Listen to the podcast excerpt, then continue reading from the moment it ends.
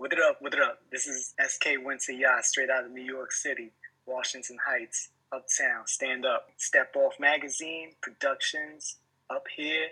We're doing it East Coast to West Coast.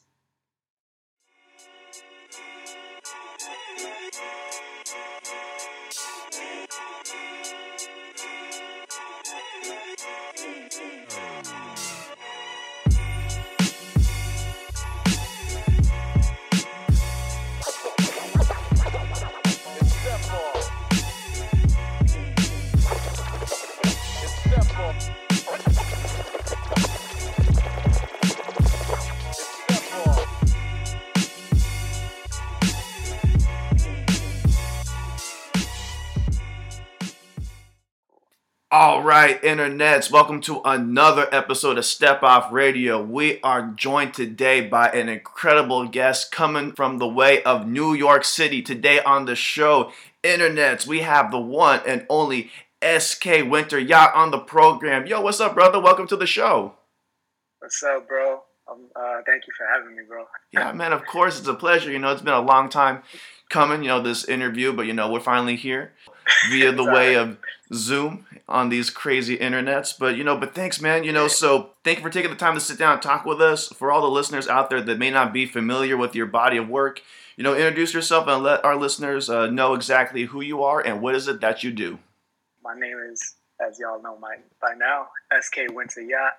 I'm a hip hop artist out of New York City. Occasionally, I dabble into some freelance writing on the side. Um, so yeah, that's who I am. No doubt, man.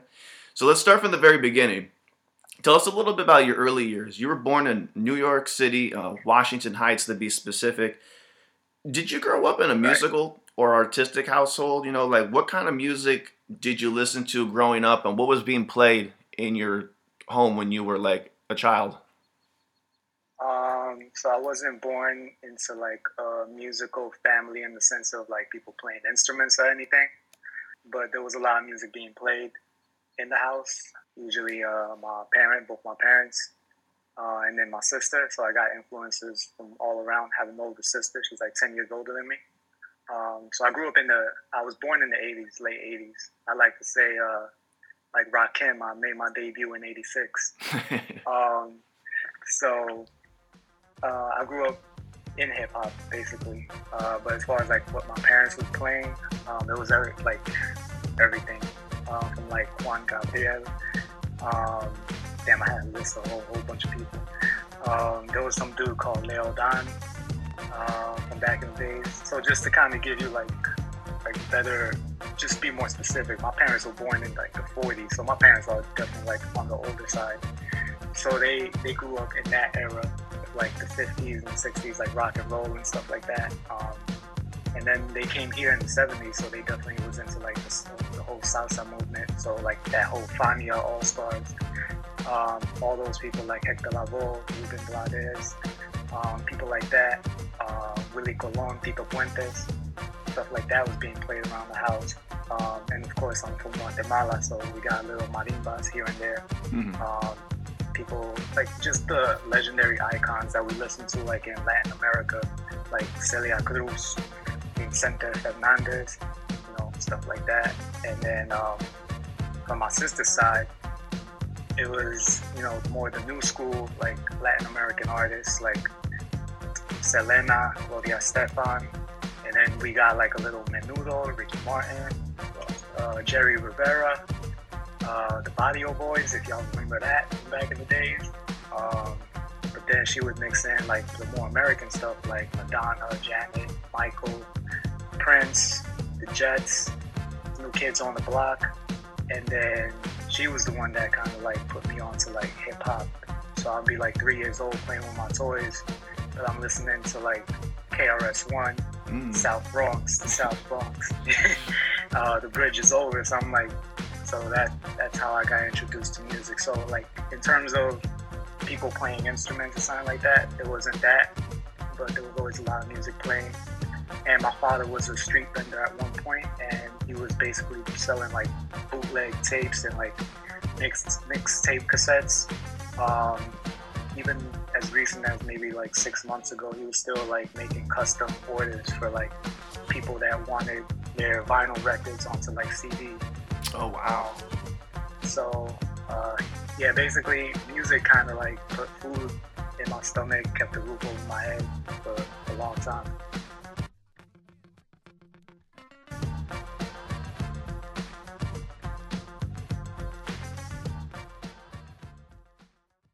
Doubt, man. You know, you have like all these different influences coming from, uh, you know, your parents and your sister, you know, and not just musically, but also, you know, that work ethic as well. And that kind of leads me into my next question. You know, like you said, you know, your parents are immigrants originally from uh, Guatemala, and your family relocated in the 1970s after being a victim of the Bronx fires. Paint a picture of what it was like growing up in a working class um, home with immigrant parents. You know, how did those perceptions, you know, inform your own worldview and make you the person that you are today? I think it was just a continuation of like a legacy that a lot of us live with is uh, survival and learning how to survive and never giving up, never having that, you know, that thing of just like laying down and dying. You know, we just kind of persevered through everything. Um, it's crazy when you kind of like think about like what our parents went through. Because uh, if I if we were to tell one another or to tell our parents like, yo, we just moved into a foreign country and we gonna go start a family over there. You know, that's like a crazy concept, especially if you're not financially stable. Mm-hmm. Um, but that's exactly what our parents did. You know what I'm saying? Um, especially if like your first gen- uh, first generation, they came to a foreign land, or rather, you know, I guess if you want to do, if you want to get real about it, it's not necessarily foreign because we was always migrating up and down before colonization. Absolutely. Um, but it was definitely like a foreign system, and you know they came here not knowing the language and not knowing the rules or the laws, the new laws of the land, and um, they made made a living out of it. You know what I'm saying? They did what they had to do to get out of here. Uh, my mom, she worked. My both my parents, they told me they worked in factories and those first couple years, they had to like basically be dodging immigration, basically what a, a lot of our brothers and sisters today are doing and dealing with, just in a crazier, crazier world with uh, mass surveillance. Um, fortunately, like my parents didn't have to deal with that. This was like the '70s, and uh, yeah, they was working in factories. They did what they had to do, and they made it work. You know what I'm saying? They uh, they moved to the Bronx in the beginning. They met here after, like a few days after my sister was born. Um, there was a victim of the Bronx fire, so I don't know if people are familiar with that. Outside of New York, it's basically like slumlords were burning down buildings for like insurance money. Um, and then they ended up moving to Washington Heights, which is uptown Manhattan, um, which is maybe like 15 minutes away, depending on where you're located in uptown Manhattan. 15 minutes away over like a bridge. Um, my aunt used to live out here, and you know, they made a living in this neighborhood, uh, which at the time was like a few Greeks, a few Irish, eventually became mostly Dominican, and uh, yeah, it just I guess in the way it shaped my view is just like you know, persevering, never giving up, and uh, continuing to to do what you do, you know, uh, just surviving. Yeah, man, absolutely. You know, I think it's like um it's an incredible story, you know, like so many of our of our stories there's parallels. I feel like, you know, like these stories of immigration and you know how our families come to this country in various ways and like the the the things that had to happen you know for like our families to be whether it's people meeting or like we our families immigrate to certain cities or locations whether that's because of family that's already there or work opportunities or whatever you know it all just depends on like the time and the circumstances. You know um, if you don't mind man you know go a little bit into your in, into your background you know like you said your your family's from guatemala but you're a, a, a mayan ancestry. Um, yeah yeah. So um, as far as like i know like so like my father doesn't know his father. Like he didn't know his father. Um, and his mom died when he was like maybe six years old. So he was an orphan in Guatemala. He was um, he grew up in this place called Puerto Barrios, um, which is closer to the Caribbean. Um, so there was a lot, a large like Garifuna community there, um, and I believe there's also a large um, Kekchi uh, community, which is indigenous Maya community. Uh, Gary Funa is more like Caribbean influence, kind of like Jamaica, uh, Cuba, um, and, and those uh, islands out there. Um, so it's more West Indian. Um, so there's a lot of mixing of like cultures. So there's a little bit more Caribbean influence on my side of the family, um, which I guess helped growing up in New York because there's a large Caribbean community out here with Dominicans, Puerto Ricans, Cubans, Jamaicans, uh, a lot, lot of West Indians. So he grew up basically uh, an orphan, so he doesn't really know much about like his side of the family in terms of like the indigenous side, but just kind of judging from like where he said like his mom, which is my grandmother, came from it seems like it might be either like Xinca, which is not necessarily Maya. They're kind of their own thing mm-hmm. in Guatemala, uh, but they are in, in indigenous uh, to the land, and so I think I might be mixed with that. But definitely, um, and I think Quiche, uh, but definitely um, my my mom. She told me that my grandfather did speak an indigenous language, um, and he used to speak it as along with Spanish. Um, but he was uh, killed early in her life. She was probably like maybe 10, 12 years old, something like that. Mm-hmm. Um, but he was the only one that I knew definitely was part of like indigenous lineage in Guatemala. So he was definitely like uh, Maya. Um, so that's where I know my lineage comes from. And then my mom's name, last name, maiden, her maiden name, my grandfather's name is Yat, and that's why I adopted it to um, my stage name. Just kind of wanted to like honor him and that that lineage. Um, and as far as like what I was able to find out, there was a ruler back in the days who went by the name of B'alam Yat, and I know Balam stands for like jaguar um, in, across many of the Maya indigenous languages. Um, and I found that it translates, funny enough, to jaguar penis, uh, which would make sense with uh, my type of humor, um, which is. so I don't know if that was like something to be like taken as a joke, or like if it was something that was something to be like revered with like. Uh, you know, being able to procreate or something like that. Mm-hmm. Um, but it was definitely, uh, it was cool to see, like, you know, oh shit, like my last, or like at least my father's last, my grandfather's last name was, uh, you know, related to that. Yeah, absolutely. Thank you for sharing a little bit of your familial history. Like a lot of times, like when um, we have guests on the show, as you kind of like expressed yourself, sometimes there's a little bit of difficulty you know, kind of tracing down lineages because family members have either passed or, um, you know, records in other nations can be spotty. So sometimes it could be kind of hard, you know, to like get down to specifics. But thank you, thank you for sharing that with us, brother. You know, I really appreciate that. Going into your own history a little bit, you know, I wanted to kind of take a dive, you know. So, like, as you said before, you grew up in Washington Heights. Paint a picture of that time period coming of age in the late 90s in this Giuliani Bloomberg era New York. You know, what was it like growing up in your neighborhood and in what ways did Washington Heights and New York City as a whole, you know, mold and, um, you know, shape the sound as well as the content of your music?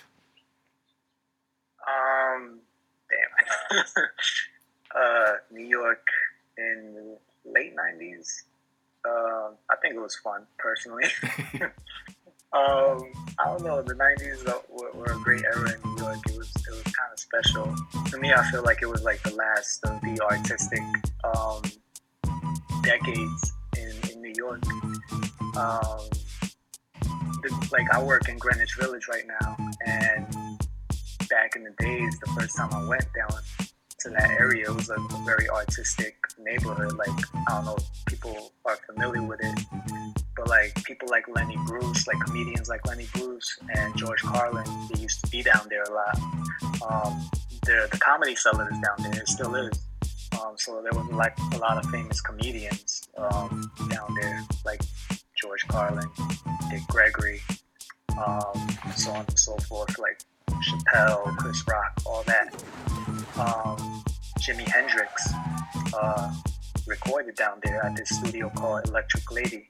I believe that's the, name of the studio, which is still down there. Um, a lot of the, the Soulquarians, they recorded in there. Questlove is always constantly recording in there. Um, Prince recorded down there. You know what I'm saying? This is like a very vibrant place um, in terms of like uh, creativity. Um, Washington Heights, it's always been known. It was funny, like um, when I like the early 2000s, when I was like in high school, these T-shirts started com- coming out um, that said um, that was like the parental advisory sticker, and it said Washington Heights, home of the Haze. So that's basically what the Heights was like known for, um, which is why like I don't know if people are familiar with the movie, but they're definitely familiar with uh, Hamilton. Uh, the creator, Lin Manuel Miranda, he's from allegedly from Washington Heights. Um, I say allegedly because I have never heard anybody that knew him growing up here. But he, he lives here now. Um, uh, but yeah, he's from he's from like the Heights, and he painted the picture in the movie in the Heights, and it was a safe picture, and it was really well done. But there was like an aspect, I guess, the negative aspects of, of the neighborhood that you know he didn't display, um, which definitely centered around the whole uh, drug trade and whatever.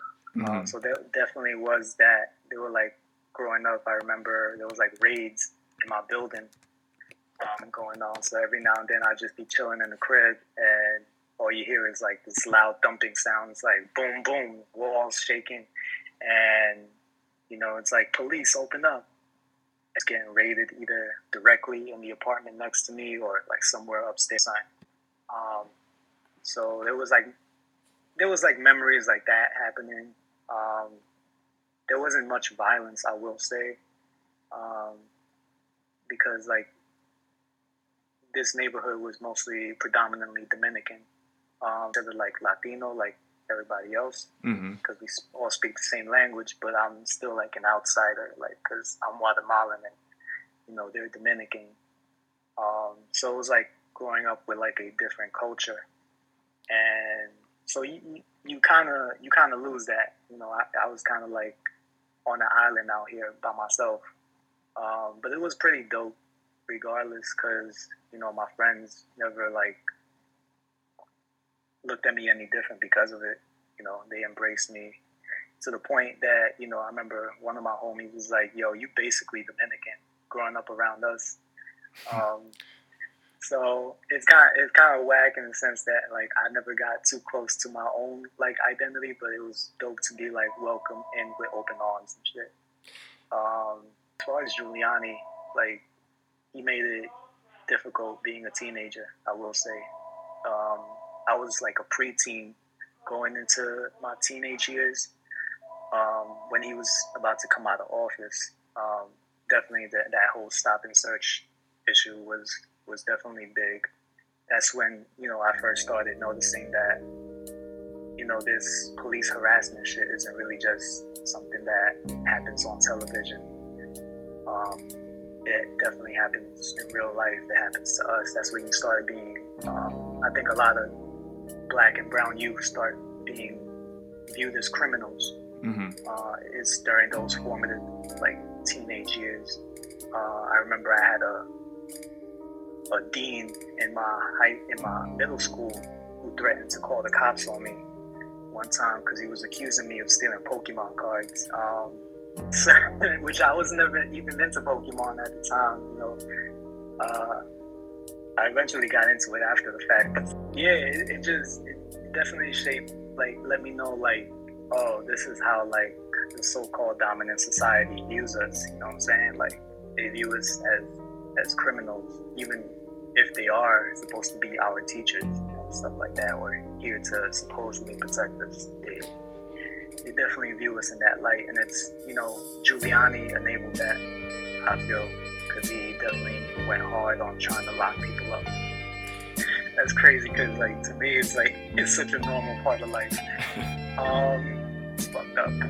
So stop and frisk is basically like you walking down the street, and if you happen to look like, I don't know, let's say the cops are actually looking for somebody that committed a crime, and if you fit the description, they'll stop you and they will frisk you.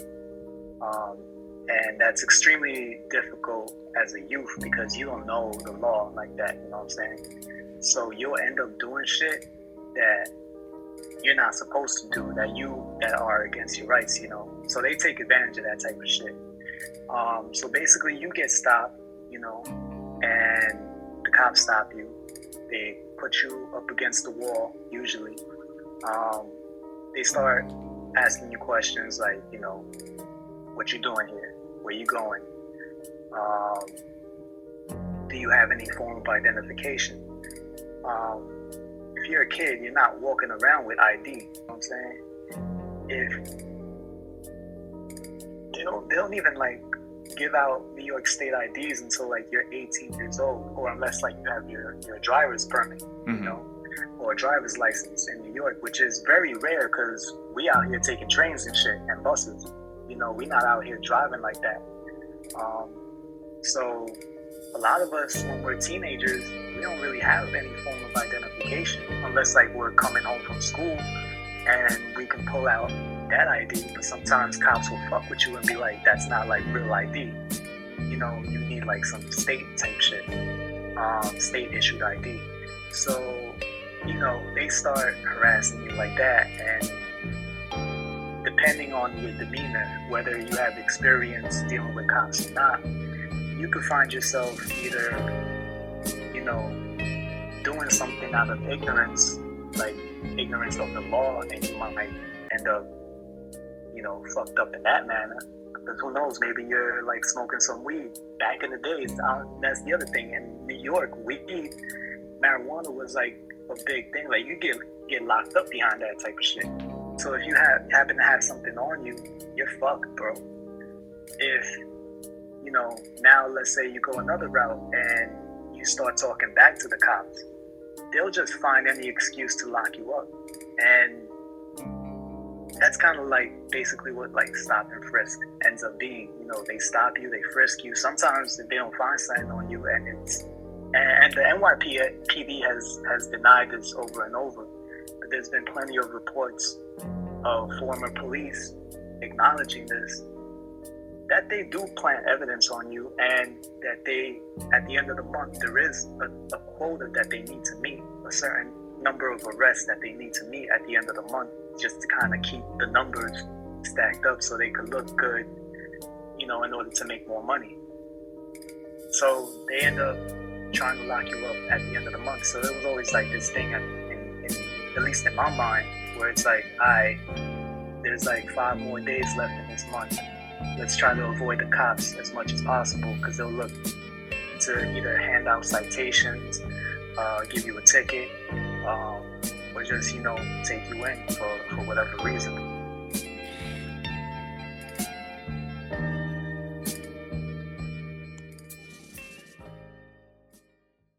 Yeah, It's really wild how like in that era of New York you could almost like forecast it like like a weather forecast, you know, almost like oh, it's the end of the month, you know, so cops are gonna be wilding out, you know, trying to meet like their quota. Thank you for sharing that um, that experience with us. You know, we had Azamali um, on this program uh, several years back, and he also kind of shared his own experience with the NYPD and you know his experience with the police out there in New York. And it's um it's just it's very I think for a lot of people outside of you know that out of New York and like the tri-state area, it's just wild, you know, how like we all we already know how like, you know, the police arbitrarily apply the laws to, you know, black and Latino citizens. But just to see like how arbitrarily like stop and frisk was just applied to like, you know, communities out there is just it's crazy. I th- and I think a lot of people like outside of New York, you know, don't really realize, you know, like how much that dominated people's lives, you know.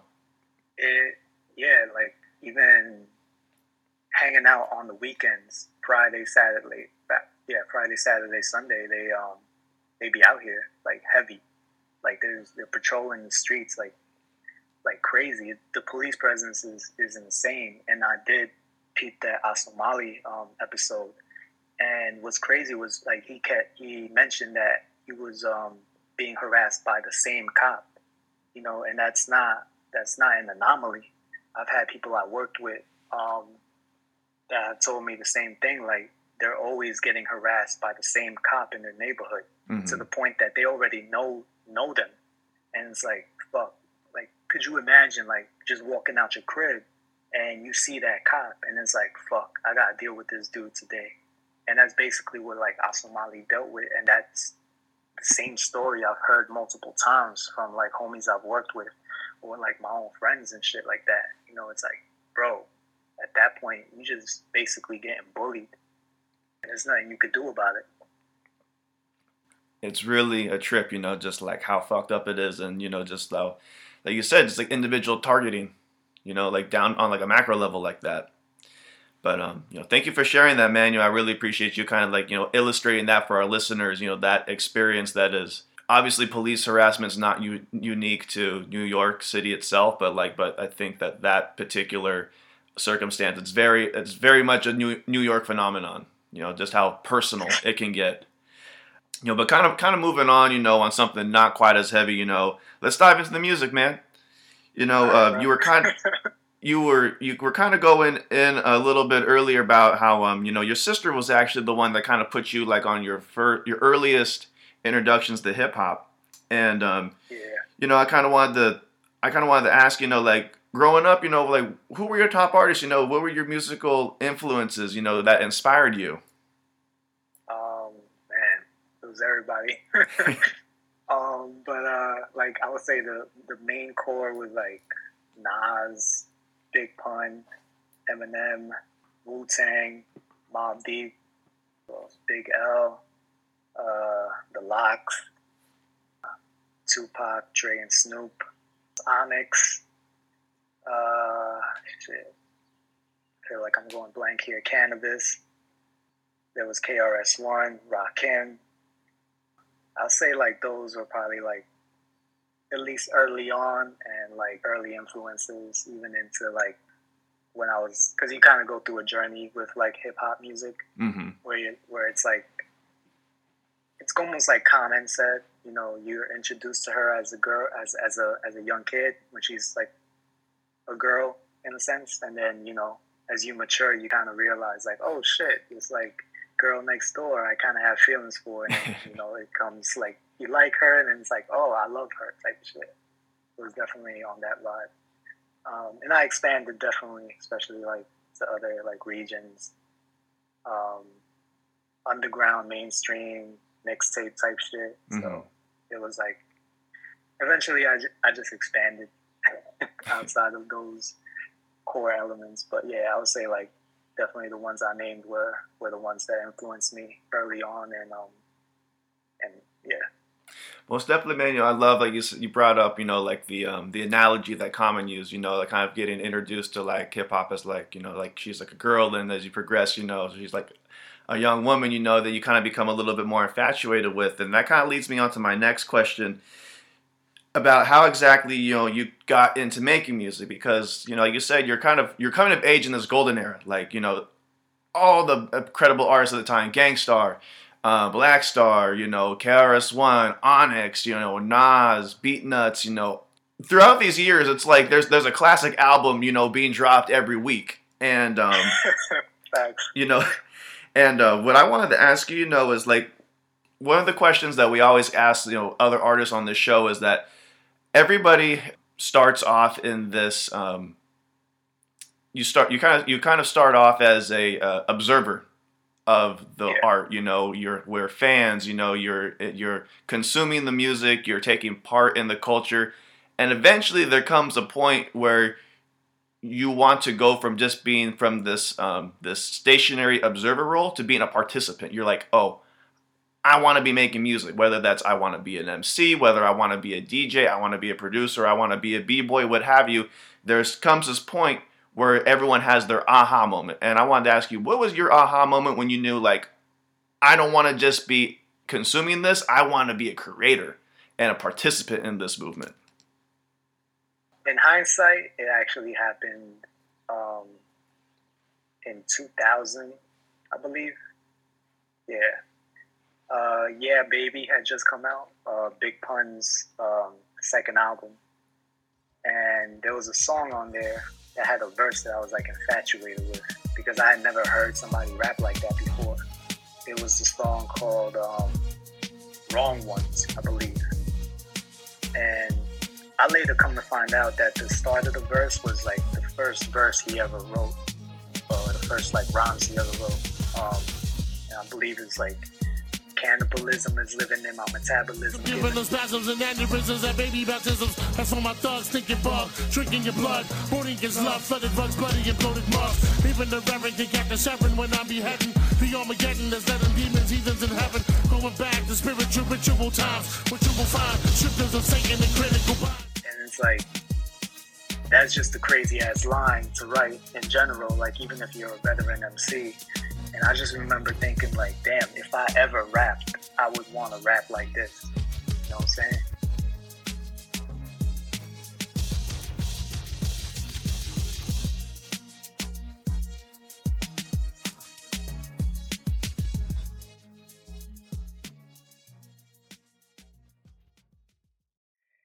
And um, so that was like me, that was like 2000, summer 2000, I want to say when it hit me like that idea just hit me like that. Um, but it wasn't until like 2001 that I started writing. Actually, like yeah, a few weeks before Leah died, I remember. So it was like August 2001, and it wasn't because like I wanted to be a rapper or like I wanted to be a creator or I wanted to express myself because there's like a lot of artists that say that.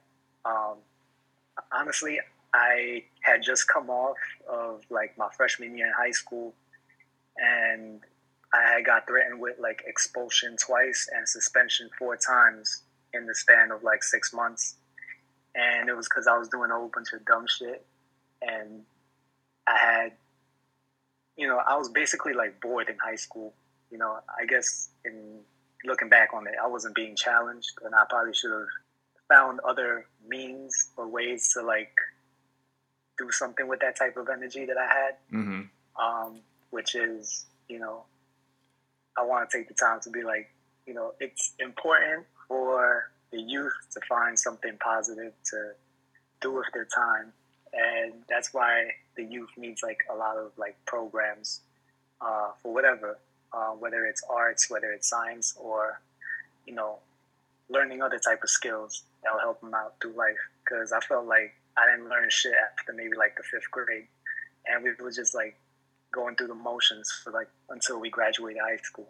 At least that's how I felt personally. Um, but yeah, I just kind of I don't know. I had like this look in the mirror moment, and I was just like, I I need to find something to like occupy my time because I can't I can't go through another year doing this same shit or like you know finding myself doing like things that are not conducive of any type of product, productivity or personal growth. You know what I'm saying? And um, I was just like, let me try rapping. I like the music. Um, I, you know, I had homies already in high school that, um, that I had met that were already like rapping and stuff. Like they have been rapping for years. So I was like, that looks like fun. I mean, let me let me try it. You know what I'm saying? And that was kind of what I started doing um, for like a year going into high school into like my sophomore year. I didn't tell anybody. Um, I told one of my homies, and then he started telling everybody. And then everybody started kind of coming up to me like I'm a rapper, like like a real ass rapper. Mm-hmm. Meanwhile, I'm just like writing rhymes. I'm not actually like performing them, spitting them. I'm not joining ciphers. I'm not in you know it's not like we we you know we at the lunch table and I just start rhyming and shit. You know, I didn't do any of that until like maybe like the following year. Um, mostly because uh, one of my other homies, uh, he started. He had already dabbled in rapping with his boys back in junior high. Um, and when he heard that I was rapping, he was like, "All right, let me give this another shot." And I was just kind of like, all right, cool. so me and him was always like rapping, but he was more like freestyling because his his homies was already like freestyling, rhyming, trying to record already. And I was just like here, just writing my rhymes for me. And it wasn't until like the following year that he ends up at the lunch table talking smack to like this other dude.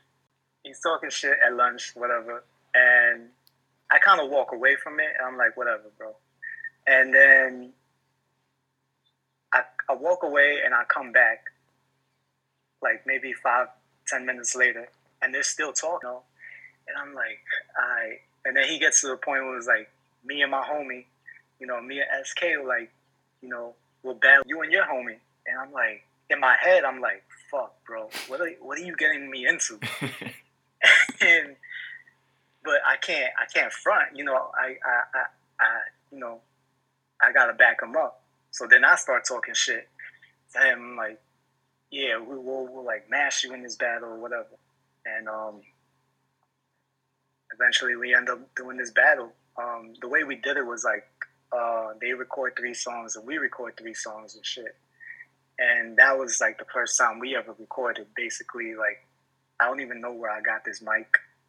It's hooked up straight to the to my computer at the time, and you know we just we we just wrote these uh, like battle raps, and um, we we recorded them. It was like one song solo for each, and then we hopped on the other song together, and that's basically how it all started for me. Um, after that, it was just like I've been recording after that, making like little projects on our own, and um, yeah, it's, it's been that ever since. That's what's up, man. You know, like I always love to hear people's origin story about you know how they started. And so you know you spend the next couple years, you know, you're battling, you're rapping in ciphers, you know, learning how to record and honing your craft, and eventually you put out your first mixtape in 2006. You know, tell us a little bit about that project and how that came to be. That was crazy because, um, like, this was the era of like mixtapes. So we just coming off like G Unit, um, flooding like the mixtape circuit. Um, it's still popping like Kay Slay, Clue mixtapes and stuff like that. Um, D Block, Dipset. Um, they're still doing their thing, and it was starting to evolve into like I guess like that whole Lil Wayne No Ceilings era, um, and like the DJ Drama Gangsta Grillz era. So that's where it was like heading into but I was still like, we was still in like that whole mentality of like jumping on other people's beats and rapping over them, mm-hmm. um, which was like heavily available back in the days. Like those instrumentals and those beats from like hit singles were available immediately online. You were downloading them on Lime, LimeWire or like, you know, whatever else you was using to download. So I had like a crazy amount of like industry beats that I was rapping to, and it was just me in my crib. Um, we, me and my homies had like released like some projects in high school, and you know we had a few people buy them and stuff. So we pulled that money together and we bought a mic, and it ended up being in my crib because I had like the most advanced computer at the time. So we um, would come record in my crib, and I just ended up with the mic after a while.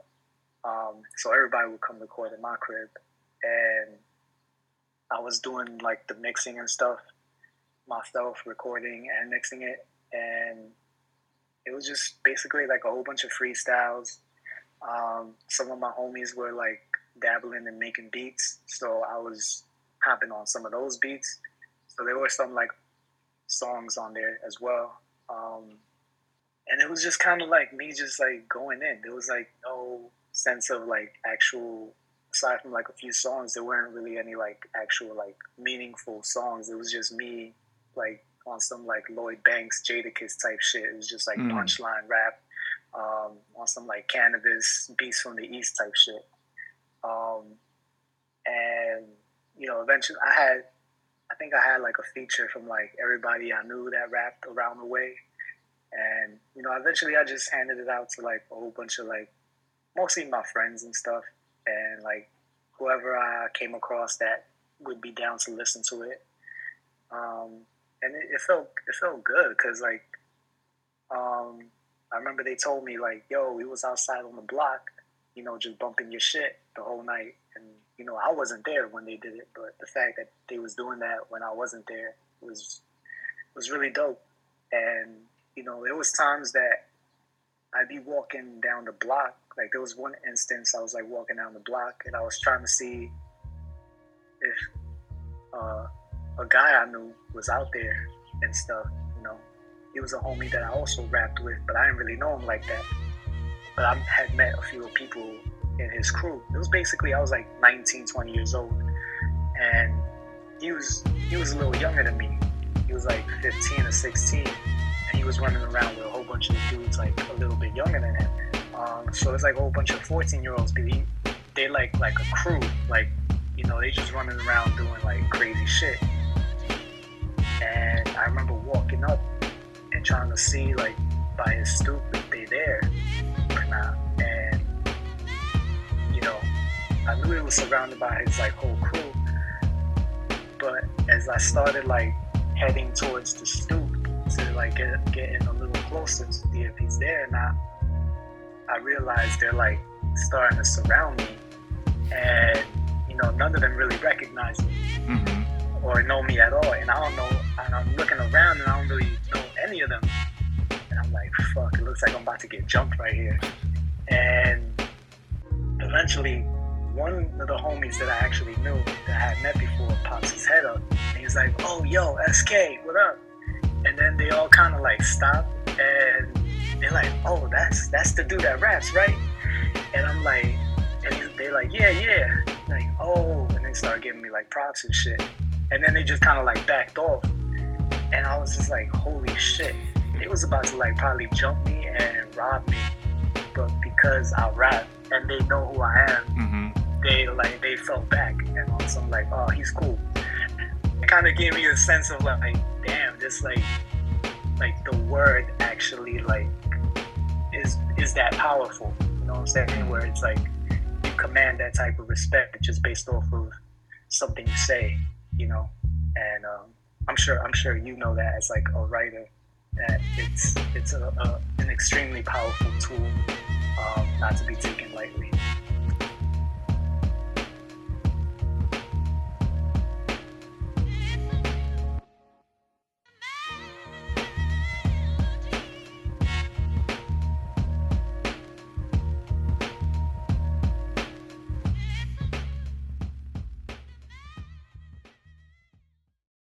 Absolutely, man. You know, like they say, sometimes you know the pen is mightier than the sword, and uh, you know that actually brings me to my next question. So, like, you know, so you're you're doing this, you know, for a number of years, and then like there actually comes a point where you kind of uh, you're kind of considering quitting rap altogether.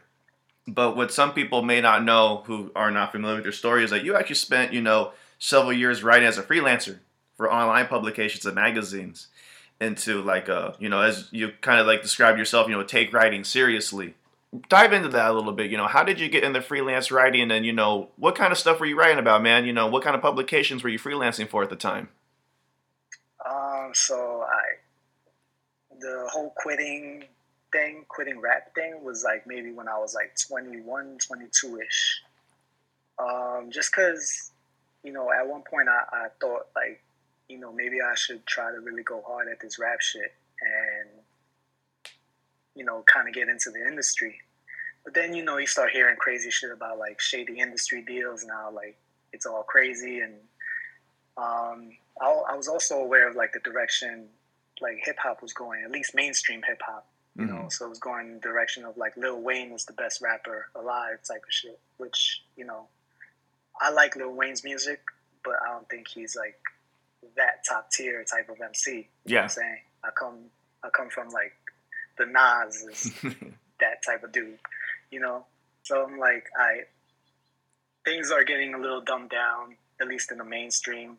Um, and at the time I didn't really think like being in you know, uh, the cages and uh, like at the time the Royce da 5'9"s and Crooked I's, I felt like I wanted to be, I guess, more mainstream. I guess, you know, just being young and looking for, I don't know, clout or whatever. Mm-hmm. Um, so then I was just like, I, maybe, you know, let's just keep doing the rap shit on some like fun shit, you know, with my homies. Um, and you know, we we we did that. You know, we would just make songs for ourselves, songs. Um, so I was like early twenties, and around that same time, uh, the blog was happening, mm-hmm. and one of my homies was really into fashion, and you know, he was into hip hop as well, but he was starting to dive more into fashion. Um, he was checking out a lot of blogs, which you know, there was that intersection, as you can see with like the Kanyes and stuff. Um, so he was thinking of starting a blog. Um, he had tried to do one before on like Blogger, but it wasn't like, you know, he didn't get the traction that he wanted. Um, and he was also he was actually the one who was going to school at the time. So yeah, he he was thinking of like doing another blog, giving blogging another shot. And he was looking at, you know, what form, what uh, host, I guess, at the time either do doing the, the Google Blogger thing again mm-hmm. or doing Tumblr, which was popping at the time. And you know, he chose Tumblr.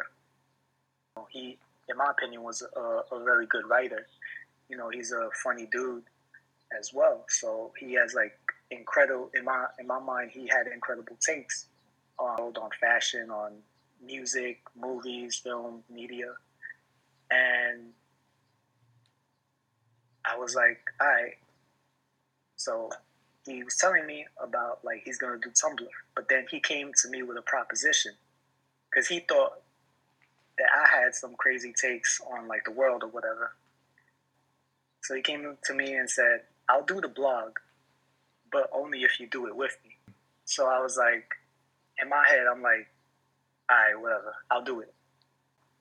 And that's in my mind how I wanted it to go. I thought it was gonna go like I I do this with him for like maybe a couple of months or whatever, and then you know once he gets comfortable, once he get gains his confidence, I'll you know just fall back and fade fade to black and just go back to doing whatever I was doing at the time. But it didn't work out that way.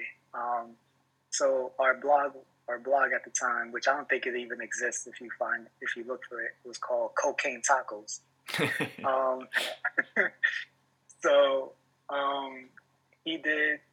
We, we, we would we shared this blog, this Tumblr, and people in our circle of friends or whatever they would read it, and you know I was getting like a lot of compliments on my writing not not necessarily from like I guess a grammatical standpoint, but just you know, just me being uh, I don't know honest or whatever. I don't know what people gravitated towards at the time. We was just writing about like random shit, interests that we had, you know, either music or like movies or like whatever happens to be going on in the world at the time. Mm-hmm. So enough people were telling me like, "Yo, you you are really good at writing," and after maybe like a year, I was just like, all right, everybody keeps telling me I'm really good. I was working at in a warehouse in Brooklyn, uh, in downtown Brooklyn, and I was fucking miserable. I was just like drinking way too much.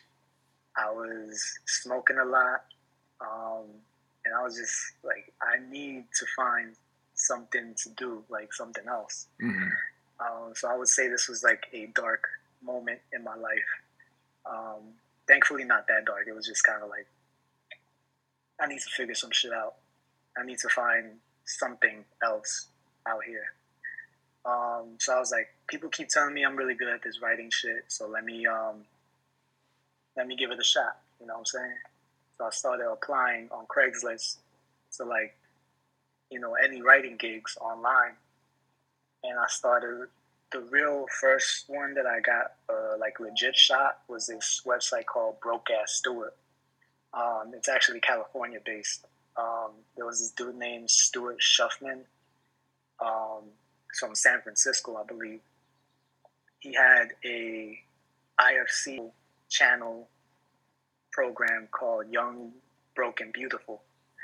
Um, basically, he would go around like different cities in America and find like the dopest, cheapest things to do in every big city. Um, so like New York, San Francisco, he went to like different places. He published like two books. So I ended up writing for that website for a while, um, for a long time actually, um, since it gave me my first shot. And you know that one thing led to like another, and I just kept applying to like different places. So I ended up writing for a, a publication called Cannabis Now magazine um, I wrote like a few articles for them. Um, they were distributed in like Barnes and Noble, 7-Eleven, and stuff. So they, it was basically like um, reporting about like uh, New York centered um, cannabis news and stuff like that. You mm. know, just giving updates on that. Uh, but like my bread and butter was probably like doing event coverage. So I worked at, I did writing for like the Knitting Factory in Brooklyn. Um, I wrote for this other publication called Alt Variety Magazine. Uh, I think they still have like a Wikipedia page on it. Um, we they interview like mad like D-list celebrities and stuff like Margaret Cho. There was like articles about like fucking um, how to make homemade DMT. Uh, we would like interview comedians uh, porn stars, former porn stars. There's people like that live like these subversive lives and stuff. So it was a mix between like event coverage, interviews. I would do like performance art interview. Like I would interview performance artists. There was one dude named like uh, Johnny Bizarre who was a club kid. Uh, if y'all don't know what a club kid was in New York, there was this scene downtown.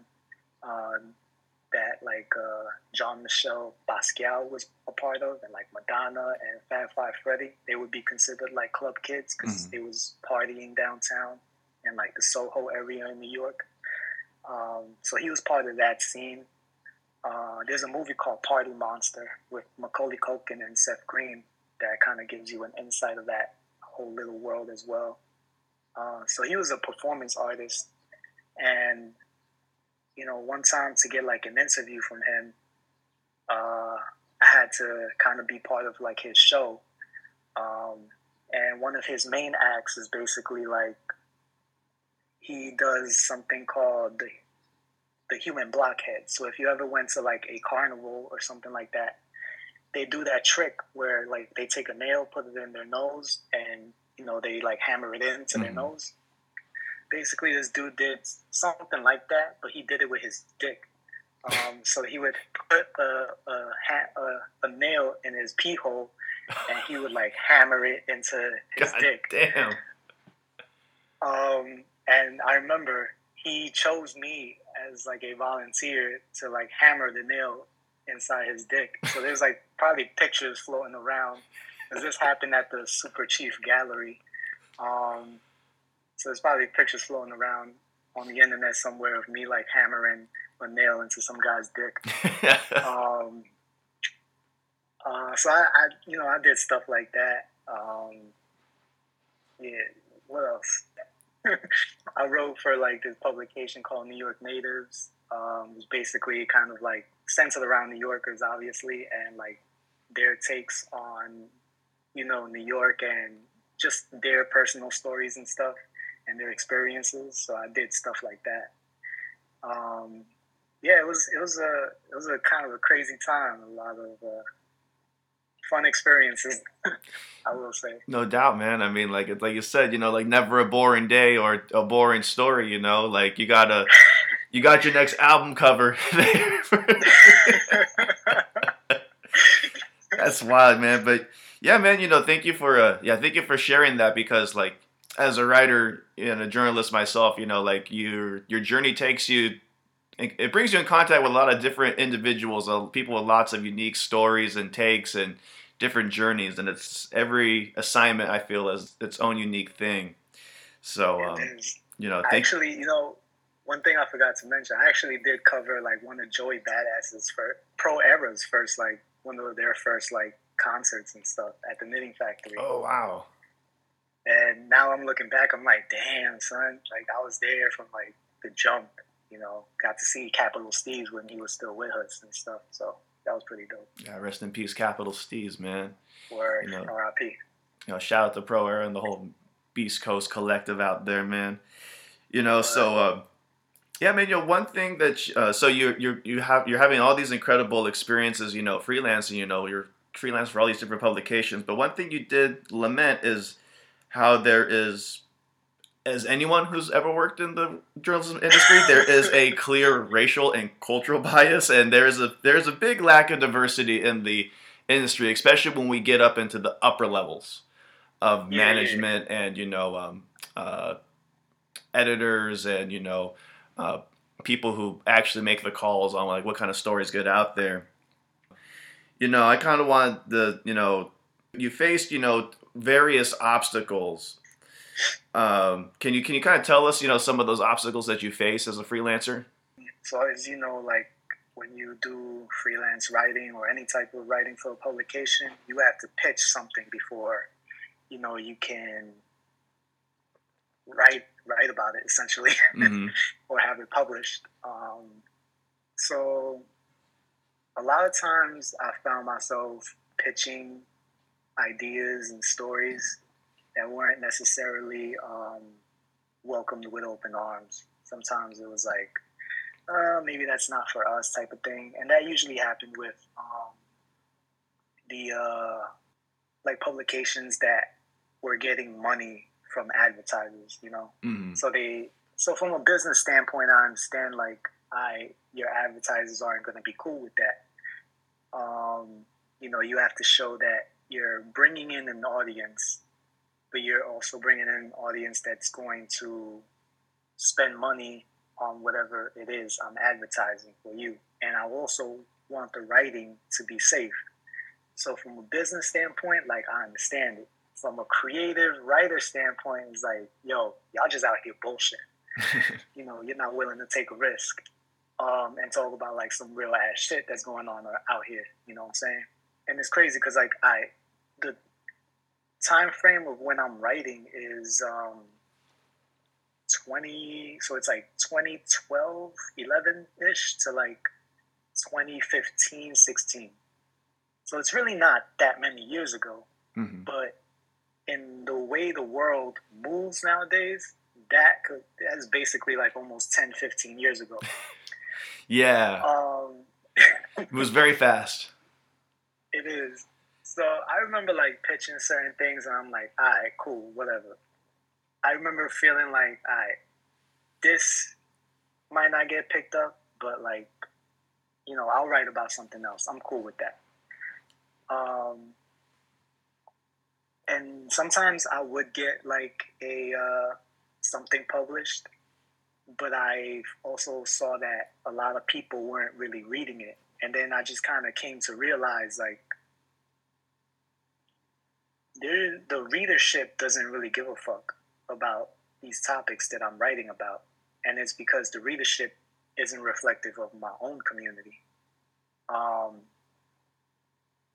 and I started to peep that, and I probably should have peeped it earlier, but I was so focused and infatuated with getting my foot in the door that I wasn't paying attention. Mm-hmm. And when I started seeing, like, one day it just kind of like hit me, like, now that I'm got my foot in the door, now I'm looking around and I'm realizing I'm the only one in here that's really looking like me. Um, there was like I remember that the the first publication that I wrote for, there was only one other person of color there, maybe two, and I'm like, damn, I never really like realized that. And the more I started looking into it, and the more like other writers of color that I started interacting with, we started talking about that type of shit. And I remember there was a, a homie named Freddie that, you know, he wanted to start his own shit. And I was trying to help him out. And I was starting to realize, like, I just happened to, like, Google, like, you know, black or Latino run, like, online publications or, like, magazines and stuff and you know you'd get like the normal like Yahoo Latino or something like that, mm-hmm. and you know it's like all right, cool. We may not have our own thing, but we have this thing here. But then you start looking at the editors and stuff, and it's like it's usually just white people, So yeah. it's like white people dictating what like people of color should be reading and writing about. And I think that's kind of crazy because it's like it's not authentically us. You know what I'm saying? And the publications that were owned and ran by us aren't usually the first things that pop up on Google. So from a digital standpoint, there is that like gatekeeping that's going on as well. Absolutely. Um, so things are still going on. I'm still writing and whatever. But then I now I start. I remember it was the Mike Brown incident that happened. I remember it went to trial, and I think they found the police not guilty, right, for my, for killing Mike Brown. Yeah. Well, like they they did they never indicted him. Yeah. Yeah. Yeah. So, um, I wanted to write about that, and I pitched it, and I remember I got like rejected for it, and I I remember like the response was like, you know, this may be your truth, or may this may be what you believe, but I think this is a little too raw for you know for us mm. to publish. So let's let's go with something else. And I was like, damn, son. I think that was like the point where I was like, all right, cool. like I didn't want to deal with it no more. Yeah. you know what I'm saying? And I was just after that, like I kept writing for this the publication because I mean, a, a check was a check, and that's the way I viewed it. But every time that check kept coming in the mail, I was just like, whatever. you know, and like I lost, I lost, I lost the passion for it. I I didn't want to write anymore, and and I think it was reflective in like the the pieces that I was pitching after it. And I remember I I was even kind of being like an asshole about it. Like I was pitching shit about like I wrote something about like what a buck fifty was, and they were very welcoming about like that type of shit. It's like, oh, you're not willing to write about like Mike Brown, but you're willing to take, you know, to learn what like a buck fifty is, mm-hmm. you know, and and what that means in the streets and stuff like that. You know, it's like that. I, I just it didn't feel right. Very exploitative. And yeah, and and it it definitely didn't sit right with me, and I just kind of was like, I I'm kind of over this and at the time I didn't feel like I could even start my own shit because I'm like, where is the audience for like for like us? Where I feel like now, especially after like 2020, I feel like that audience is definitely there now. Mm. And what was crazy about 2020 was there was that one or two months stretch where all these publications that were rejecting these black these voices of color we're now like, oh, pitch us everything, and we'll we'll be willing to publish it. And I remember a writing homie that I had.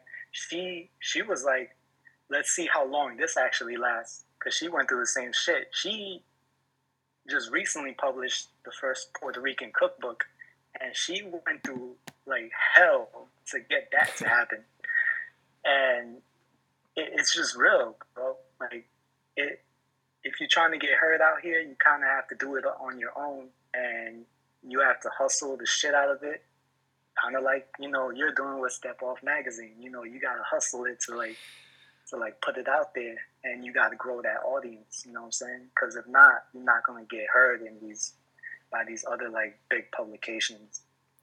Yeah, man, most definitely. You you have to forge your own path, you know, and like there's going to be certain stories that like a majority of publications they're not going to touch, or if they, or if someone does, you know, it's probably going to be something smaller and more independent, you know, and this kind of leads me to my next question because I do remember in 2020 there was a good couple months where like publications left and right wanted to hear from you know writers of color you know like so summer of 2020 comes you know the world is flipped upside down we got we're in the height of the covid-19 pandemic uh, the uprisings are going on, you know, from uh, after the murder of George Floyd.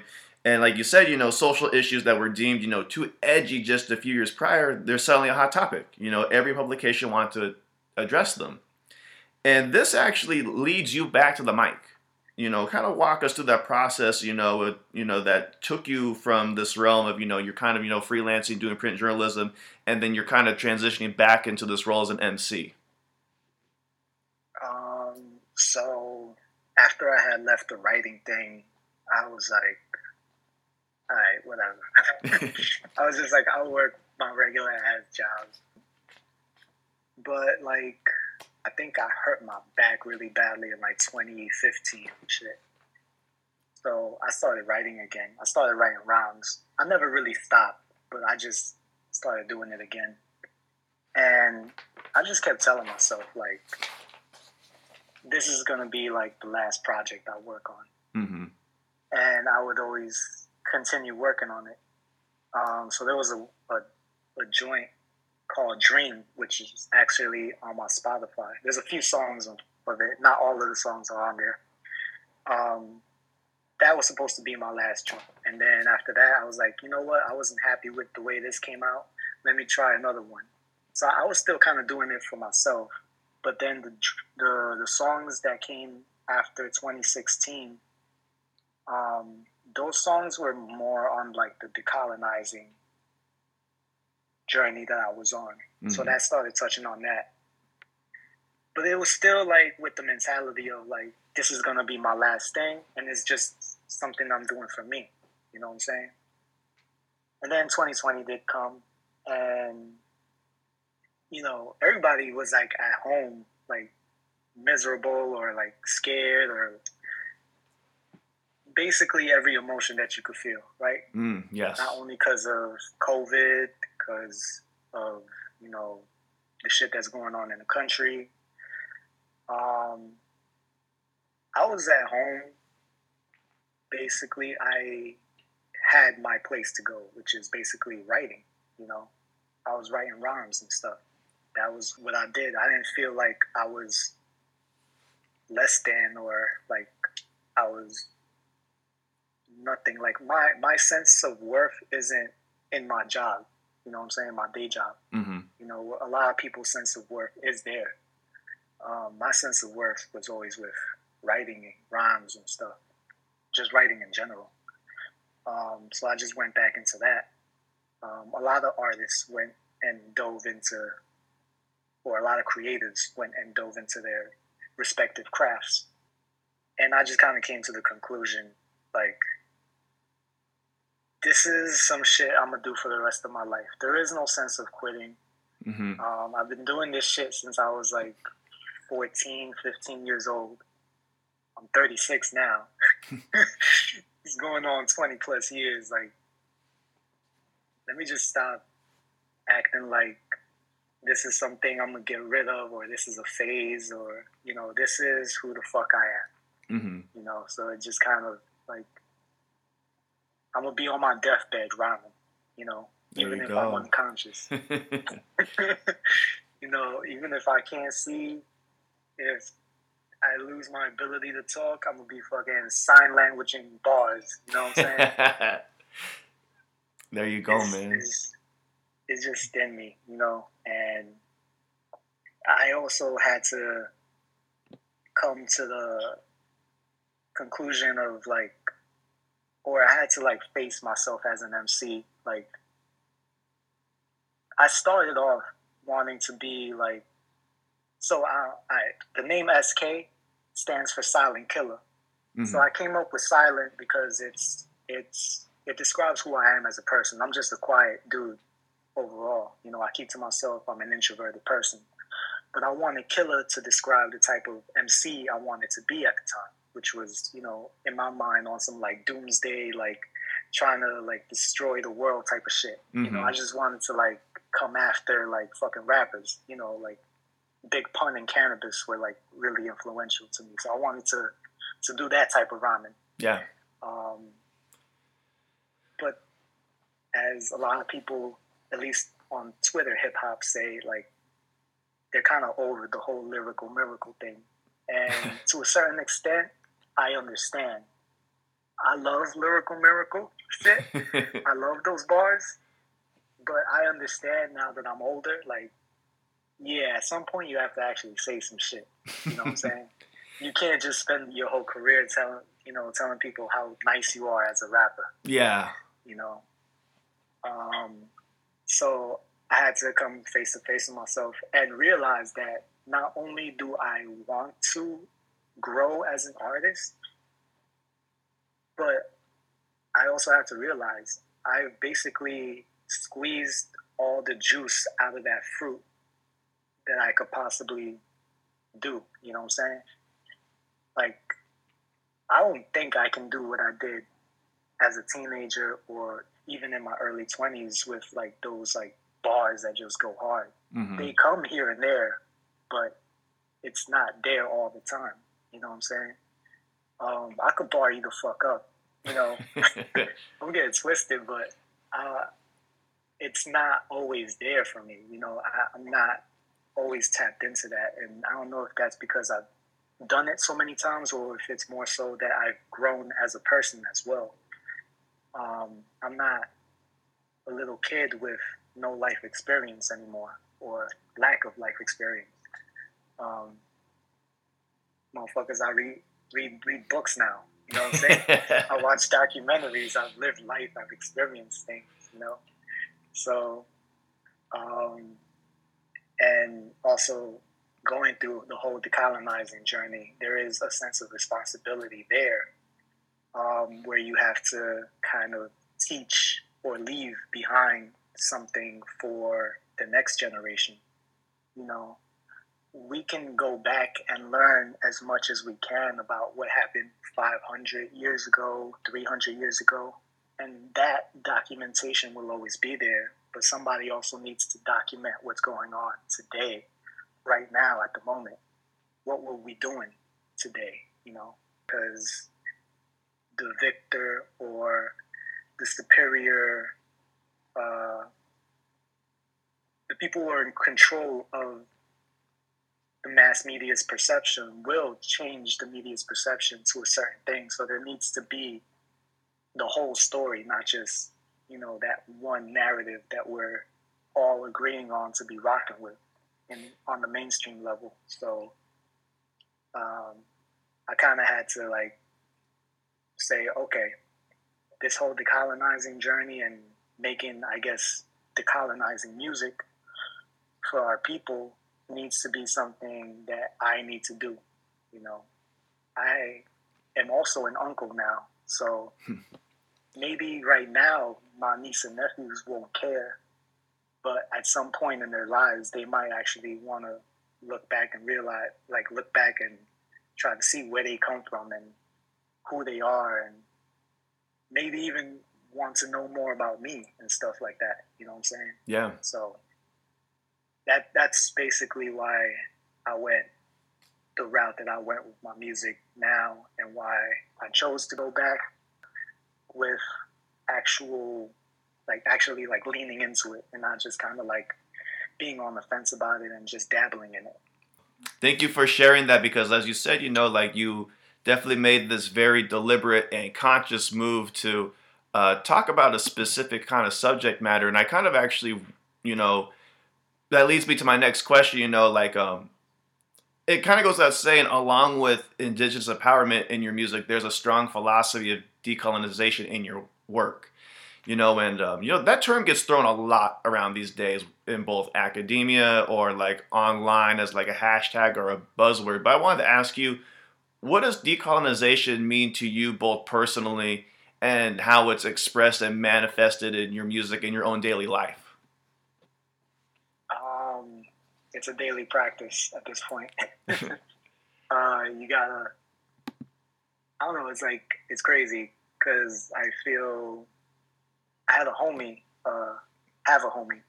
His name is Chris ER. I did a song with him called People's Champ on Rojoz's uh, Chronicles of 2022. Homie, homie, I move with my people. Honey, honey, I groove to the music. Honey, honey, I do what they can't do. Honey, honey, y'all love me homie, homie. I move with my people, honey, honey. I groove to the music, honey, honey. I do what they can't do, honey, honey. Y'all love me. I'm the cobalt burning animal, coessence learning, shape shifting, crypto earning, urban cyberpunk disturbing the elites, unnerving like a chemical insurrection, sitting still, disciplining for directions. Perfection, like the cultivation of maize. Impressed them with my skills to penetrate the web, then impregnate the brains with the blood of king and queens. Restore the feeling, let's start the healing. Empower the children. You're an emperor kid. Don't you ever get it twisted. And he asked me like, "Yo, when did you start like your decolonizing journey?" And I guess like deliberately maybe around 2016 17 Mm-hmm. but i feel like it's always been there and i feel like it's always been there for all of us on some level you know it's always like in the background. And it's in our food you know what i'm saying? That is always there that like our uh, frijoles and tortillas and shit you know our tamales they're always there for us. And that has stayed with us you know uh, it it's who we are. It allows us to remember who we are because like these aren't necessarily like so-called latino foods. That's what they that's what like america wants to call it. Mm-hmm. that's what the entire world wants to like label it. But that's just the marketing label. You know what i'm saying? Um, our food existed our culture existed before there was any label to it. So yeah it's always it's always been there. Um, it's always going to be there. It's just when we choose to like kind of um, choose to take that journey um, a lot of us don't because we're just kind of like ignorant to it Mm-hmm. or a lot of us, you know, fall into like a lot of Western philosophies or religions or whatever, um, which actually are more like Eastern religions. But I mean, that's a whole other thing. um, uh, and yeah, like to me, it's like a day by day thing. You try to be conscious about it. I've tried to like learn uh, like Yucatec Maya.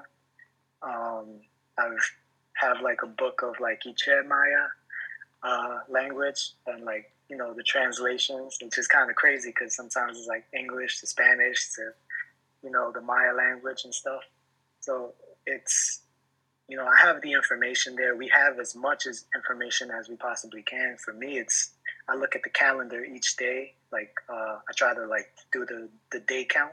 Mm-hmm. Um, so I try to do that and try to see like what day it is and you know the energy, which for any like body that's into hip hop, it would probably be closest to like how like the nation of the gods and the earths. Mm-hmm. Um, they look at you know like what's what's today's mathematics. I don't know if people have heard that through the Wu Tang music, Wu Tang's music, or through the through the new Wu Tang um, series on Hulu. You know what I'm saying? Let's walk this way. Is that Prince for King? Come here, Prince.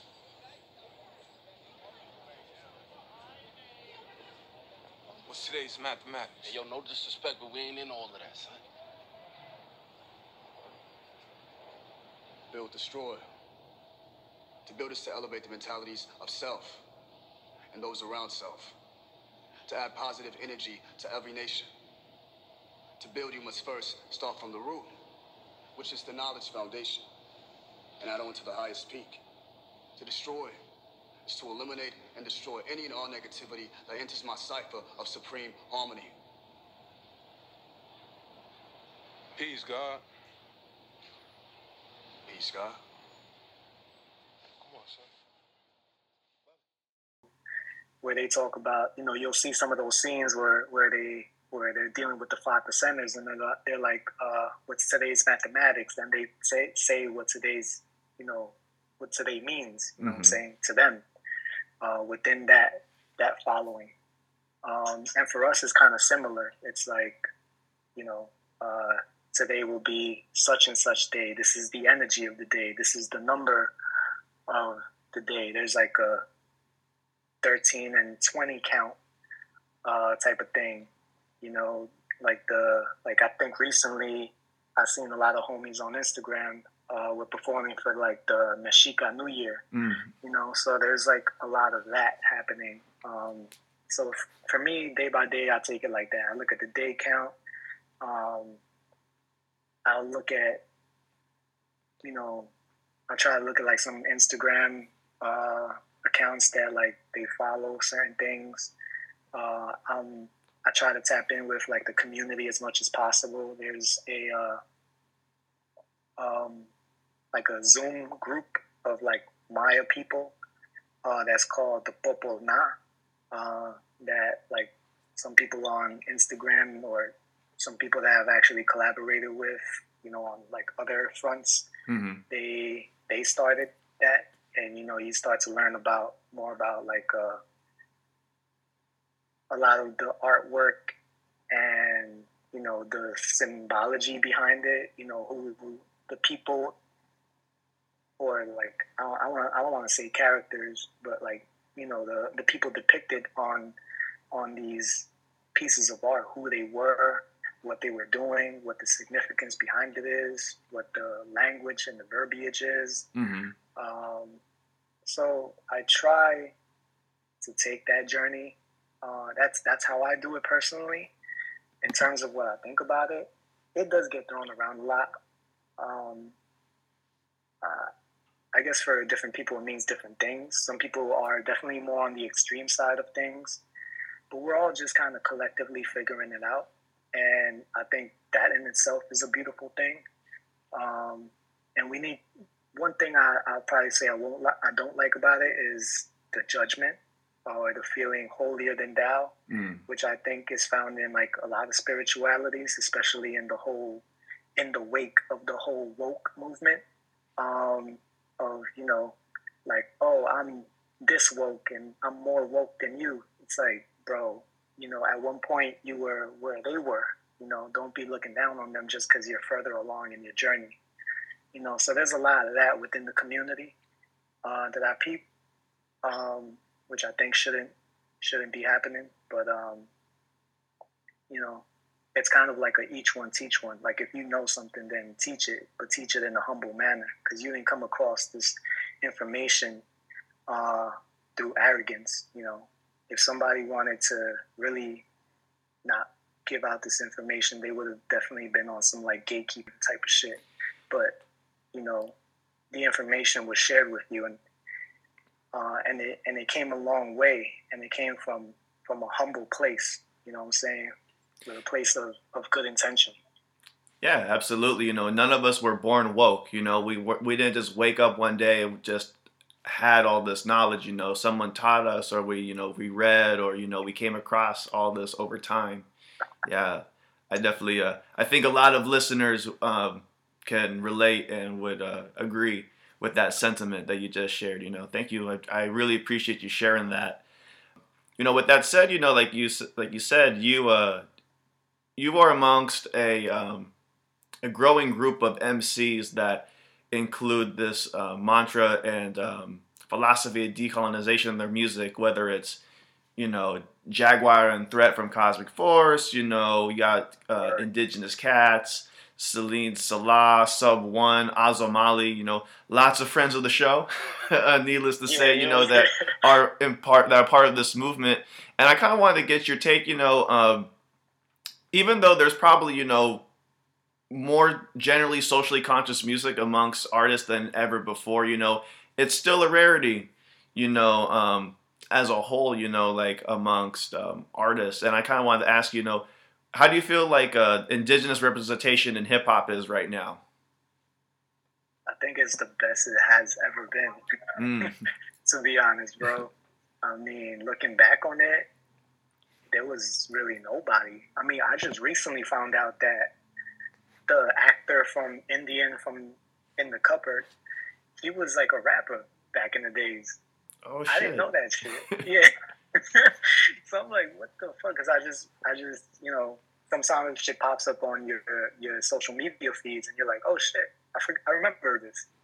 So I just looked it up, and you know, I found I just went down that rabbit hole and found out he was a rapper, and I'm like, what the fuck? Um. So yeah, I guess he was the only one repping for like uh, northern natives. hmm Um, but I guess if you want to be like, if you want to keep it like real, the MCs that were called Latinos were really indigenous MCs. You know Yeah. what I'm saying? So we have the big puns. We have the Cypress Hill with B-Real and Sen Dog. We have the Fat Joes. We have uh who else? There's like MCs that are like mixed, you know, that would be considered Afro indigenous, like the Noris, the Fabs, the Lloyd Banks. We have, like you mentioned, the Beatnuts. hmm You know what I'm saying? Like, uh, so I guess if you want to be technical, we've always been there. We just were under a different label. Yeah. But, you know, the, at least in New York, you know, I will say, uh, with Puerto Ricans, they've always been repping Boricua, you know? So they always been there with like their indigenous roots, just kind of like um, the Chicano rapper movement was always closer to their indigenous roots. You know Exactly. what I'm saying? So it's like, and, and that brings up a good point. Like Puerto Ricans and, and Mexicans, like they've always been at the forefront of like this indigenous movement in America, at least, you know. hmm And I don't know if that's because they they were some of the few that put up the biggest fight against the colonization um, in history, or you know whatever it may be. But they've always been repping for years. Um, I'd probably say now it's it's more prevalent than ever because you know not only are we rapping, but like so is the whole world. Hip hop has gotten to a point where it's like we've infiltrated everything that they said we wouldn't. You know what I'm saying? Yeah. You walk into like some high end fashion store and they're probably bumping like Cardi B or Megan Thee Stallion and shit. Like, that was unheard of. Like you would back in the days if like Lil Kim was playing in the, like a like the ice cream spot or whatever, you know, you would think that that was crazy. Like that was almost blasphemous. Yeah. Um, you get fired for some shit like that. exactly. But now it's like that shit's the norm. It's like it's trendy. It's it is what it is. You know what I'm saying? And for better or worse, I'm happy about it because I know a lot, a lot of people don't want to fuck with that um, that type of content. You know, they say it's it's bad or whatever. It's it's exploited, exploitative. Um, but you can definitely look at that from different views. That's a whole other argument. But um, but yeah, like I, I feel like indigenous hip hop is in a good place. Look at like a tribe called Red. You Mm. know, they're making songs with like uh Yasin Bey and stuff like that and, and Saul Williams who are like prominent figures within uh, hip hop. And I guess if you want to get into that thing, like, oh they're you know, they're down with the black artists or they got the cosign of black artists. If there's a lot of indigenous people in the community that don't want to um, don't want to admit this, but there are Afro-Indigenous people out there, you Mhm. know, um, both in what is today considered Latin America, but also today what is uh, the United States. Um, a lot of people don't want to acknowledge the our Black brothers and sisters in Indigenous communities, um, but they are there. You know what I'm saying? So um, it's always been pretty prominent. Look at like uh, what ODB said about his grandfather in um, what was it, Wu Wu Tang Reunited or some shit. I think that was the song. Um, where he was even himself claiming like indigenous roots. So a lot of this is, is a lot a lot deeper than you know than people would like to admit. And I know that in itself is very divisive um, from both sides. Um, but I think we're at a point where where we can now start exploring, you know, that background and where we can represent collectively as a unit. You know what I'm saying? Yeah, absolutely, man. Thank you for uh, thank you for sharing that perspective. I think that like a lot of people can relate and definitely uh, find parallels to their own experience. You know, so thank you for sharing that with our listeners, man. No doubt. So you know, uh, moving moving on to your own music. Um, earlier this year, you released an EP. Uh, the fuck is you talking about? Uh, tell us a little bit about the backstory of that project. You know, what was the recording process for like, and kind of describe, uh, you know, your uh, your creative process bringing that EP together. Um, it was only a three song EP, so it was pretty light. Um, basically, like last year, I was working on a whole bunch of projects. Um, the one that is out now that came to fruition was um, for Rojoz's compilation Chronicles of 2022, which has a lot of people that you shouted out earlier. Um, so I, a lot of the the theme in that project was like very heavy. Was you know basically talking about social issues within the community, a lot of political issues and stuff like that. Um, things that you know we face on a day to day basis. So it was like a little on the heavier side, and I was working on two other projects, other, collaborations. Um, those haven't come out yet. Um, hopefully one day it will. Um, but a lot of it, so I was I was kind of like in a zone type of thing, um, where I was working on something. It seems like weekly, or every other week at least, and you know, working on Rojoz's stuff. You know, it was a little heavy, so uh, I had to kind of like find myself time to kind of decompress from that. Mm-hmm. Um, and because I didn't know, like, I knew the topics were heavy, but you know, I didn't know the effect that it would have on me. Because it's kind of like watching a documentary, and you see like bad things happening to your your own people, or like watching the news and you hear like some horrible things occurring. Yeah. It's like you don't necessarily want to be exposed to that for too long because it takes a toll on you mentally and emotionally, um, which in turn takes a toll on you physically. But you know, as an artist, you know, you take on that responsibility and you take on that burden, and you know, because it needs to be addressed. But I needed to like decompress after that, and I was already in the in that routine of like working on something. So every now and then when I work on something that's kind of heavy, I try to throw myself into something that's like a little bit more fun. Yeah. Uh, so to me, fun has always been, like I said, the whole lyrical miracle shit. that is my core as an MC. You know what I'm saying? That's who the fuck I am. Um, and yeah, just like I went back into that. Like to me, that to me, like putting bars together is just fun. You know, that whole aspect is, is fun to me. And uh, so I did just that. It started with, off with me just going like to BeatStars, and I found um, uh, like this this dude that makes beats. I think he goes by no, the Noise Emporium, and I just started writing, and it was just like me having fun with it the first joint was just like basically a freestyle, not like off the top of the head, but just you know just a free form verse. Um, and then I was like, I had beats that I was sitting on for a couple years, but it didn't match anything that I could put onto like another project. Mm-hmm. So I was just like, all right, let me just do maybe two more songs. and I gave myself that limit because I was like, I can't do any more than this because then it becomes like a whole other project that I'm working on. Yeah. And I wanted to keep it light. um, so I did that. Uh, the first song was called Golden Weeks. That was the first joint that I was writing to. Um, like I said, a free form verse.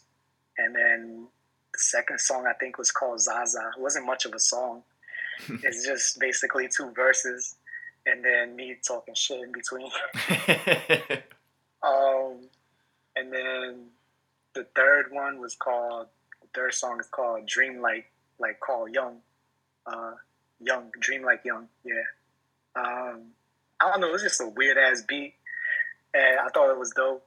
Uh, and I ended up doing like the I guess more modern double time rhyming, like kind of like Migos style type shit. Mm-hmm. Um, so that's always fun because it's always challenging to do something a little different. I'm usually more of like a boom bap type of dude, East Yeah. Coast type shit. Uh, so that's that's my bread and butter. But to do something different is always great because it challenges you as an MC. It challenges it challenges you as as an artist, um, and almost you know you start diving into like the musicianship of it because a lot of people don't give like mumble rappers and and stuff like that their their credit. You know, yeah, they might be mumbling through their rhymes, but there's like some type of musicianship behind it. You know what I'm saying? Like the way you ride a beat is kind of like an art within itself. So you may not mm. appreciate them for actually saying anything cohesive, but there's something to be said about how somebody rides a beat. For a long time, I thought Young Thug was whack until like I actually sat down and listened to him, and I was like, oh, he got some bars. Plus, he could flow his ass off. You know what I'm saying? Um, so it's just about like keeping an open mind and and just being uh just just being open to doing something different. You're not necessarily a sellout or doing something that's not hip hop because you're doing something that's new or trendy. You know, you're just adding pieces to your arsenal. Yeah. Yeah. It's kind of like um, I remember somebody described life after death for Biggie. It was like um, the the crazy thing about life after death is that he collaborated with so many different artists and he assimilated all their styles into his own DNA and still managed to keep it a Biggie Smalls album. Mm-hmm. And that is how I try to frame um, my artistry as an MC is to be able to peep what you're doing, take from it what will serve me in my skill set, and be able to use it. You know what I'm saying? That's how battle rappers are able to win their battles and remain so versatile.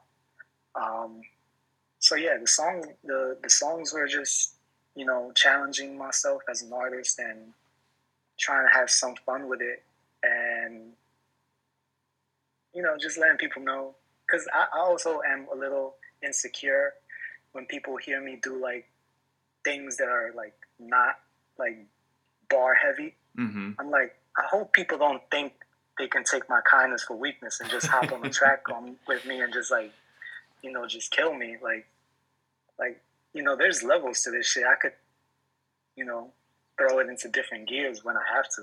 Most Um, definitely.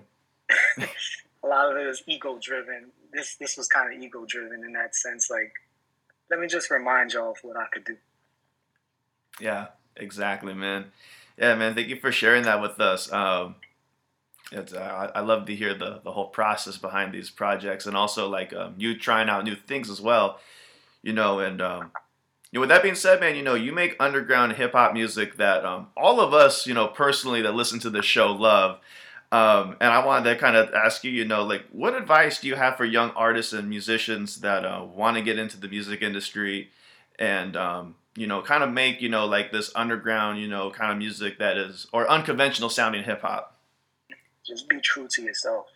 I'll say first and foremost, um, learn the business side of things because now it's like you have to be your own manager. You have to be responsible for putting out the music. You have to, if you're really trying to make this a career, um, learn the business side of things because there's a lot of information out there that you need to learn to not be taken advantage of, to be on top of like your paperwork um, realistically, to be on top of taxes.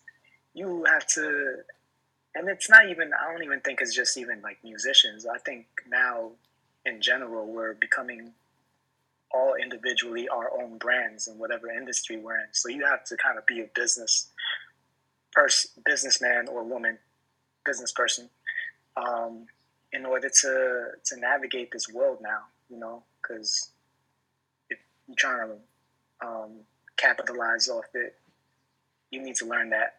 Um, from I guess making unconventional music, yo, just listen to everything. Be influenced by all types of music. Don't just listen to one thing. hmm Um, know who you're listening to. Um, like dive deep into it. Become like almost obsessed with it. Get on, get on your Kobe shit. You know what I'm saying? Where you're like obsessed and like nerdy about it. You know what I'm saying? Um, yeah, cause like I, I'm, I still consider myself a student. I'm not out here. I'm not out here like fucking knowing every hip hop album that's ever been released. You know, even like some of my favorite artists, I haven't heard all, their entire discography. Like, hmm and even if I have, you know, I still go back and try to like see like what were you doing here, you know, because you you view things differently at different points in your life. You hear different things as you grow. Yeah. Um, even like sometimes I don't even fuck with hip hop. You know, I'll go listen to some other music, like some of the music that my parents grew up on. hmm Um, like for a more recent project, I was listening to like a lot of Celia Cruz, uh, try to see how she was communicating certain things through her music. You know what I'm saying? Because Mhm. like a lot of people don't know. I think she was practicing Yoruba, which is like uh, I think originally like in West African like uh, spirituality, but now it's practiced in the Caribbean because of you know like the the slave trade. Um, so she was talking about a lot of that in her music, but I don't think people were realizing it. So I just, me personally, trying to get, trying to learn how she was communicating it and how I can do that through hip hop. You know what I'm saying? Yeah. Um, so yeah, listen to other genres of music outside of hip hop. Sometimes I don't even listen to music. Sometimes I get influenced by uh, listening to those actors round table joints. Mm. Just seeing other people in different crafts talk about their craft. You know, sit back and smoke a joint and watch Bob Ross do his thing. You know what There I'm you saying? go. do that type of shit, you know, because he's gonna walk you through it, you know, and you learn different things, and you can also apply that to what you do because everything's interconnected on some level. Creativity starts, you know, with a thought, an idea, and then you try to manifest it into reality, and that's how everything in this world, like the, the phones that we're speaking through they were an idea and a thought at first. Hmm and you know somebody just built on that they created the telephone. Then somebody knew the telephone existed and they built on that blueprint. So just go back and see where everything started and then try to see how you can do something more modern. But event but essentially just just be true to yourself and uh, you know be real. Keep it keep it as real as possible with yourself and then other people will see that 100%, man. Thank you for sharing that with us. So, with that being said, you know, tell us what you can about uh, any upcoming projects and endeavors you got lined up for 2023. You know, what does the immediate future hold for uh, SK Winter Yat? um, i'm trying to work on this project that's like a little different um, it's probably, probably more light um, there's no name for it yet. I want to try to come out with it by the summertime. There is a song that's already out that's kind of give you an idea of where it's heading. Um, the song is called bisha belesh. Um, it tra- it's Yucatec Maya and it translates to how are how are your journeys? Hmm um, Bisha Bel translates to how is your journey. It's it's a greeting in Yucatec Maya. Um, so in the Yucatec area of Mexico, that if you go out and say like Bishabel, it's kind of like you're saying what's up, hmm but the literal translation is how is your journey, which I think is pretty dope. That is dope. Um, so the song is called Bisha Belesh. It came out like last year. I put it out last year, but I'm gonna have it on this upcoming project, and I think, and I'm definitely moving in that direction, sound wise. So it's gonna be a little different. It's not boom bap, East Coastish. It's not grimy at all. It's not like on some Griselda type beats either or Alchemist. Uh, so it's it's definitely gonna be a little different. Gonna have like I guess a little house influence, a little more mainstream sounding, I guess. Mm. Um, maybe pop sounding. Um, so it's definitely gonna be different for me. Um, but that's that's something I'm working on, and uh, yeah, just uh, I think a homie um, that I worked with a few years ago, he invited me to the studio next week. So I don't know what's gonna come out out of that. So uh, we'll see about that. And yeah, I'm down and open for collaborations. Um, I'm always working with like Rojoz on some level. He's a dope producer from, I believe, Colorado. Um, uh, so hopefully, maybe by the end of the year, I'll have something with him. Um, he already like I'm putting the finishing touches on a song that he sent me. Uh, so that's always going to be, you know, politically uh, geared. So yeah, I'm gonna just keep rapping till the wheels fall off. You know what I'm saying? no doubt, man. We're looking forward to. it. We're looking forward to hearing lots of new music in 2023. Um, if, if you had one message to give to your fans, man, what would it be? Um, I don't know. I don't even know how many fans I got, but um, yeah, to me they're more like you know friends and family and shit like that. Um, what I give message? Um, damn, that's actually a hard question. Like, yo, just keep doing you, bro. Like, keep your head up, keep doing you. Um, y'all, you know, stay on your shit, keep grinding, and um, yeah, just, just, uh, just keep moving forward. The No- journey is uh, an amazing one. No doubt, man. Where can people find and follow you online to see all of your work and get all the latest updates for you know new music, shows, promotions, or any other events that you might have coming up? Um, I'm mostly on Instagram, so you can find me SK Winter NYC. Um, sometimes you'll find me on Twitter with under the same handle. Um, I believe I'm trying to get my the, the YouTube page um, flooded with content now, um, and I believe I'm under SK Winter NYC as well. So you'll find me under there. I'm not really uh, act, too active on TikTok, but uh, I think I'll also be under that same handle. No doubt, man. You know, so with yeah, IG. so with that said, you know, do you got any closing comments or anything else you might want to let our listeners know about yourself or any upcoming music or just some closing words of wisdom? Just uh, meditate as much as you can. um, it's cool to decompress and um, find find something that you you know makes you happy. Uh, whatever you did as a child, maybe, and do that. You know what I'm saying? And you can also do that and do your job on the side, like your the, the job that pays the bills on the side as well. You know what I'm saying? You don't have to choose one or the other. You can do both. It's possible.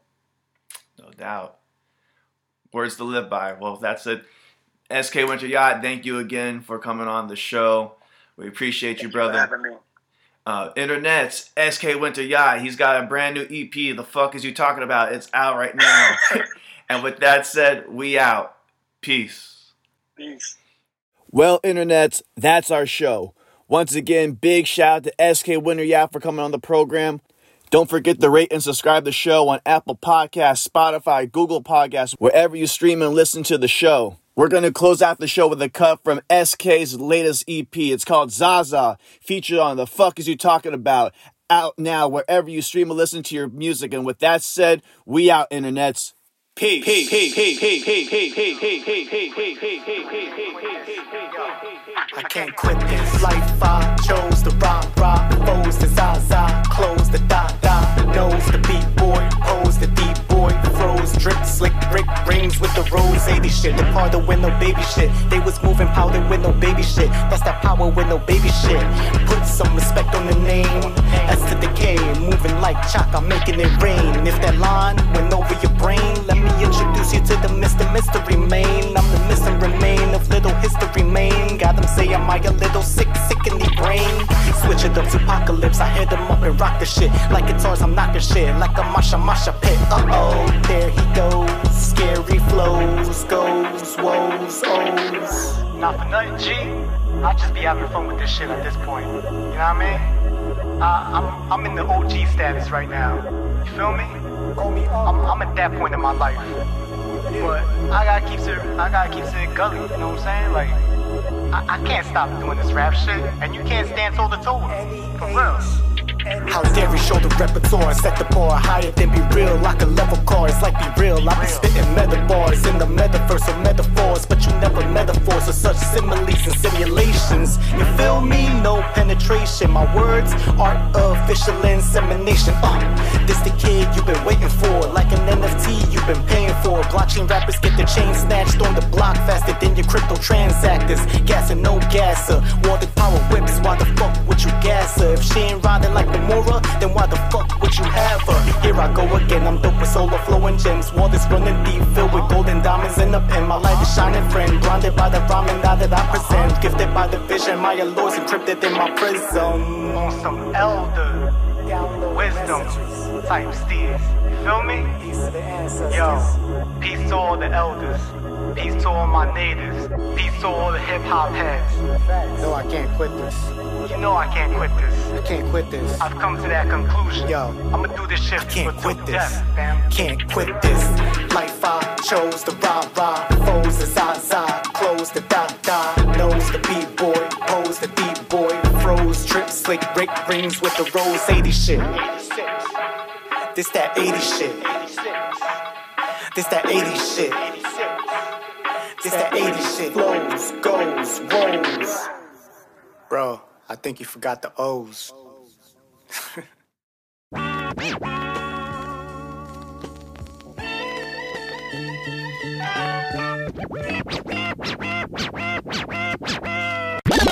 This episode of Step Off Radio is recorded at the Justice Center, San Diego, and our music was done by DJ Root. This has been a Step Off Magazine production.